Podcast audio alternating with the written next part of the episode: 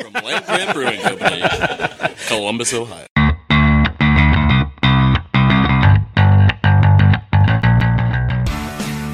right in front too. Just make sure to get a bunch of spittle, like all over the mic. Yeah, I'm good at that. Oh, that's good. Did you like that? Were you recording that one? Yeah. Land Grant Brewing presents Land Grant University. Beers with the Brewers.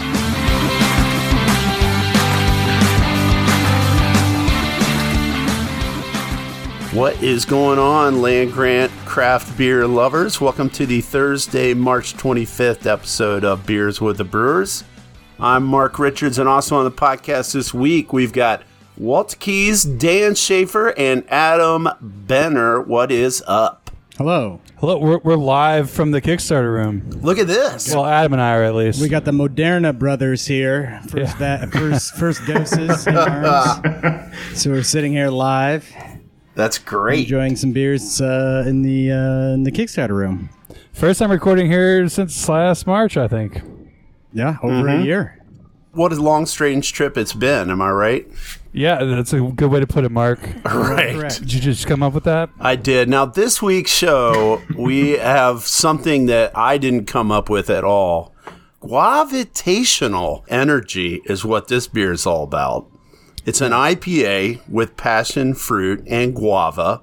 Tropical, hoppy, and juicy, this one. And I got to tell you, I am so excited about the crushability of this beer that we're just going to do it first. How crushable is this? How crushable is this?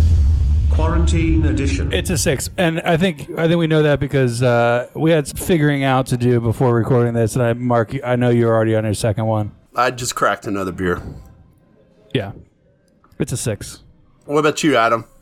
I've had some of the experimental of this at my house, and then also, um, I believe I took a six pack home of this over the weekend, and introduced some folks that hadn't been down to the tap room in over a year to this beer, as uh, they were looking for something light, easy drinking, and. Uh, I know several were had by the table, so I I probably go with the six, six crusher. Bam, there it is. All right, Dan, I know you're a victim of peer pressure always on this, but you can still you can still throw the whole system off.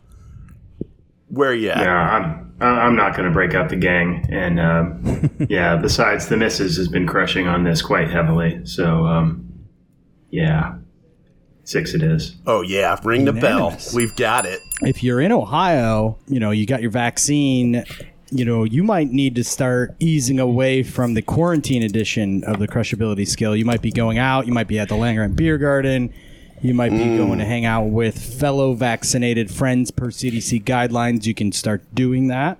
Mm-hmm. And uh, per Governor DeWine, in you know six to eight weeks, we're all going to be hanging out again, uh, like it's 2019. So you just got to make sure you're crushing responsibly as things open back up, but also be responsible with your mask and your social distancing, uh, as we're still not through all of this.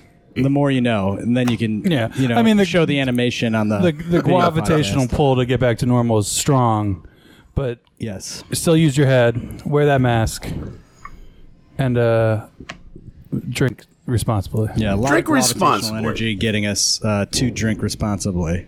I think all of us are ready to get rid of the quarantine edition, but I don't think it's up to us. I think it's up to the state of Ohio. So until then, Dan, why did you choose to make this perfect marriage of hops and fruit?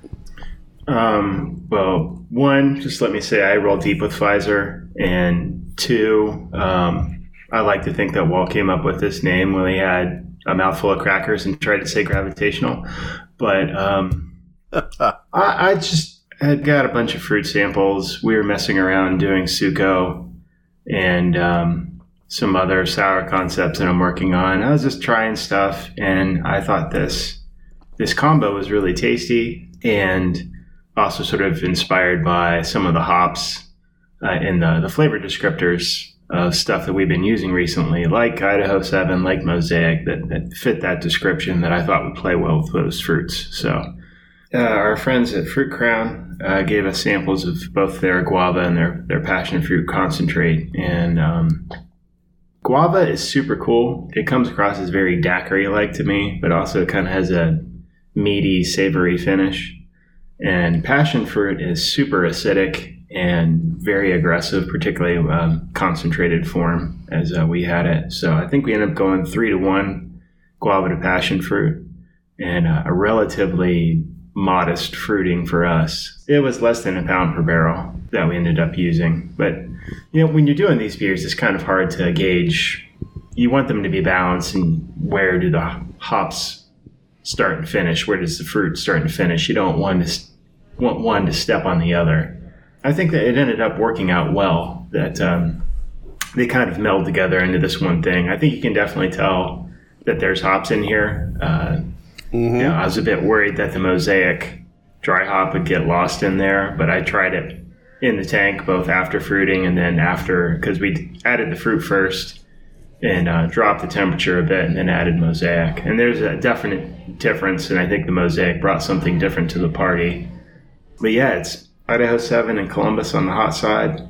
Idaho 7 is kind of like fruity pebbles, just like a base layer of super fruitiness. Uh, Columbus, CTZ, whatever you want to call it, dank, grapefruity, but also provides precursors to a lot of tropical stuff. And all of that mushed together uh, gives you this 6.4% ABV uh, with a relatively light 31 IBUs. I knew we would get some um, some of that kind of tannic seediness from the passion fruit, so I didn't want it to be overly bitter. Uh, 10% wheat. Uh, yeah, I think you get that little breadiness on the back end, but it's quite dry. I'm not sure where it ended up attenuation wise, but it, it's pretty damn dry. it just blends the fruit together so well with the hops that dry finish it is almost like it is a really ripe um, guava fruit. You get that bitterness but you're not like i feel like i'm not really sure is it from the fruit? Is it from the hops? And you know a lot of times with these quote fruited ipas they end up using some sort of a extract or something like that that tastes like orange soda or something that is a fake flavoring. And this really complements each other. Like i said during the crushability it's something that i gave to people that weren't really beer drinkers that absolutely loved it so i think this is a winner mm-hmm. I think the combination of the dryness and that slight amount of acidic sensation when it goes into the finish, it leaves it more of a clean finish that just has that remnant of fruit in it. It is lovely. So everything in this, Dan, you're telling me it was dry fruiting and then followed by a dry hopping after the fruit. So the fruit was added after fermentation.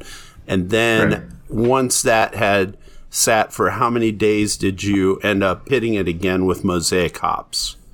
We um, did our standard nuclear fermentation at 95, uh, dropped it to 75 once we had a stable gravity to do the fruit, to try to retain some of those aromatics. And then when that was done, uh, we dropped it down to 55 uh, to hit it with mosaic.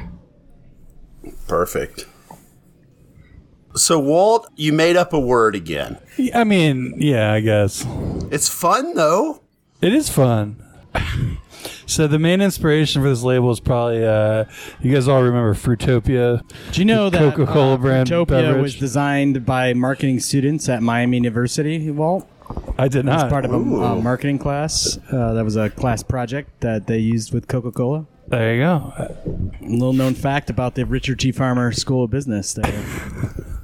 I mean, the label I was just trying to go for something that was uh, like sort of uh, fruity as hell, but also kind of abstract and psychedelic a little bit. But I racked my brain for a long time on this beer, and uh, sometimes just going with the dumb pun is the way to go. And the name Guavitational Energy just came to me in a in a fever dream, and uh, not a non-COVID related fever dream, but I don't know. Yeah, it was one of those. Na- I had the idea, and I was like, "This really fits," and I think it really went well with the beer. And then trying the pilot batch of this one, that I think it it really fit. And so, and then I think the art kind of follows the name and just sort of abstract, weird '60s pseudoscience. I guess is the idea.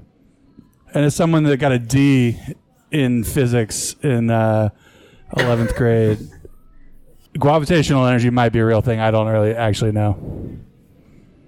It was right after lunch, and I was I would just fell asleep every day, and I didn't get a good grade. So, sorry, Mister Clark, for that one. So there you go. Adam, are you over there on Wikipedia looking for gravitational? No, I'm not.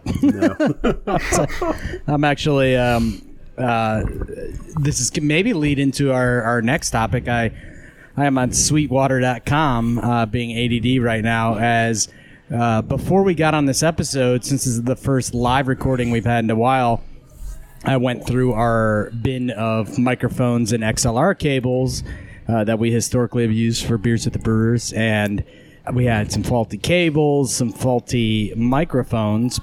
So I actually broke open one of our, our, our newer microphones that will debut back on the stage in the beer garden here in a few weeks. I was wondering where, where You like this that? was going. You like that segue? Mm-hmm. That's you like good. that segue? We we now can get back to hey, there's stuff going on at the brewery again.